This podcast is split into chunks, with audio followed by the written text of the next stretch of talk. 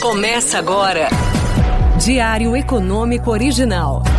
Uma análise das principais informações que impactam os mercados, a economia global e do Brasil. Apresentação: Marco Caruso.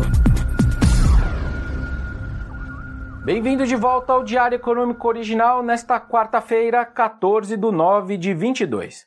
E de fato, a inflação ao consumidor nos Estados Unidos deu ruim ontem. O famoso CPI para os mais íntimos. O número cheio não veio negativo como os analistas esperavam, e pior, os núcleos de inflação realmente surpreenderam para cima no dado mensal e voltaram a acelerar no acumulado em 12 meses. O mercado aparentemente foi de peito aberto para o dado, sem respeitar os riscos de uma inflação mais salgada, como eu vinha comentando por aqui. É uma pena que não é todo mundo que não escuta aqui o nosso querido diário. Bom, e aí quando é assim, o ajuste dos mercados é muito mais forte. Uma das tendências recentes dos ativos que foi revertida pelo CPI foi a queda do dólar. Alguns participantes de mercado começavam a discutir se o dólar não teria atingido seu pico depois das quedas recentes, mas a cesta de moedas contra o dólar, conhecida como DXY, subiu 1,5% ontem e chegou de novo muito próxima das suas máximas recentes. O nosso real chegou a bater 5,07 no começo do dia, para saltar para impressionantes 5,20 logo depois do dado. E acabou fechando muito perto disso, o que dá uma alta próxima de 2% no dia. Outra discussão importante que foi renovada nesse pós-CPI foi a dúvida se o Fed subiria 0,75 ou 0,50 os juros na semana que vem. Agora essa discussão virou 0,75 contra 1%.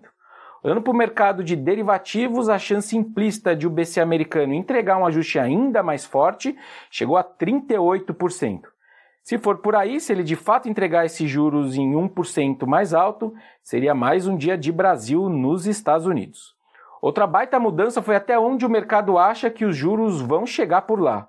O pico estimado para a taxa básica americana atingiu algo entre 4,25 e 4,50 ao ano para meados ali do ano que vem. Na verdade, mais para perto de março. Horas antes do CPI, essa taxa oscilava perto de 4%. Bom, dólar forte, juros mais altos e em velocidade mais acelerada, isso tudo não soa bem para as bolsas. Nos Estados Unidos, o SP 500 cedeu 4,3%, enquanto o Nasdaq caiu mais de 5%. Uma queda mais forte justamente porque o índice concentra empresas mais sensíveis aos juros, como é o caso da tecnologia. Aliás, essa foi a pior sessão de Nova York desde 2020. Também não ajudou a notícia da Reuters de que os Estados Unidos estariam considerando emitir sanções contra a China justamente para impedir que o país invada Taiwan. A ilha também estaria pressionando a União Europeia para seguir nesse caminho. Isso para mim é bem relevante e obviamente negativo para o apetite a risco se confirmado. A ver. Bom, e aí nesse ambiente o nosso Ibovespa tentou resistir e caiu menos, até por concentrar mais empresas dos velhos setores, que é como eu chamo commodities, o setor financeiro e de serviços públicos. O Ibov caiu 2,3%, com bancos caindo apenas 1,5% e utilities caindo apenas 1,3%. Talvez na esteira dos bons números do setor de serviços divulgados ontem, consumo básico e discricionário no índice Ibovespa também caíram menos.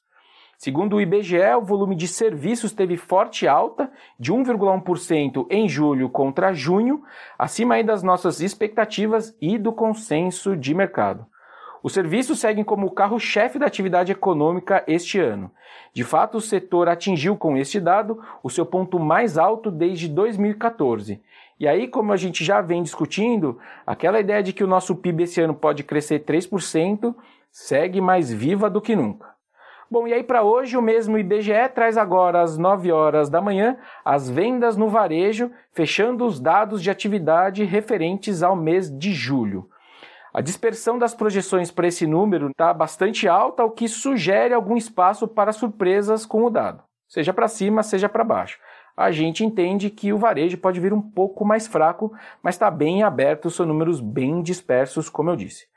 Bom, enfim, por hoje é isso. Um bom dia, bons negócios e sorte sempre. Você ouviu? Diário Econômico Original. Uma análise das principais informações que impactam os mercados, a economia global e do Brasil. De segunda a sexta, às sete da manhã, no Spotify e YouTube.